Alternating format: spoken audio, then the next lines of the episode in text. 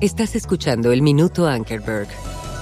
En el discurso más largo registrado en el Evangelio de Marcos, Jesús habla en privado a los cuatro que lo siguieron primero.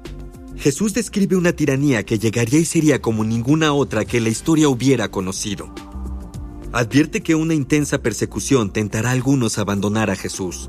Solo a través de la fe uno puede perseverar hasta el final y ser salvo. Jesús asegura nuestra fe al garantizarnos su glorioso y poderoso regreso. El cielo y la tierra pasarán, pero sus palabras perdurarán para siempre. Lo que Jesús dijo a Pedro, Santiago, Juan y Andrés sobre aquellos días es para todos. No se dejen engañar, asustar ni preocupar. Estén alerta y vigilantes. Reconozcan que estoy cerca, justo a la puerta. Para obtener recursos adicionales o ver nuestro programa de televisión, ingresa a jabiblia.org. De nuevo, jabiblia.org.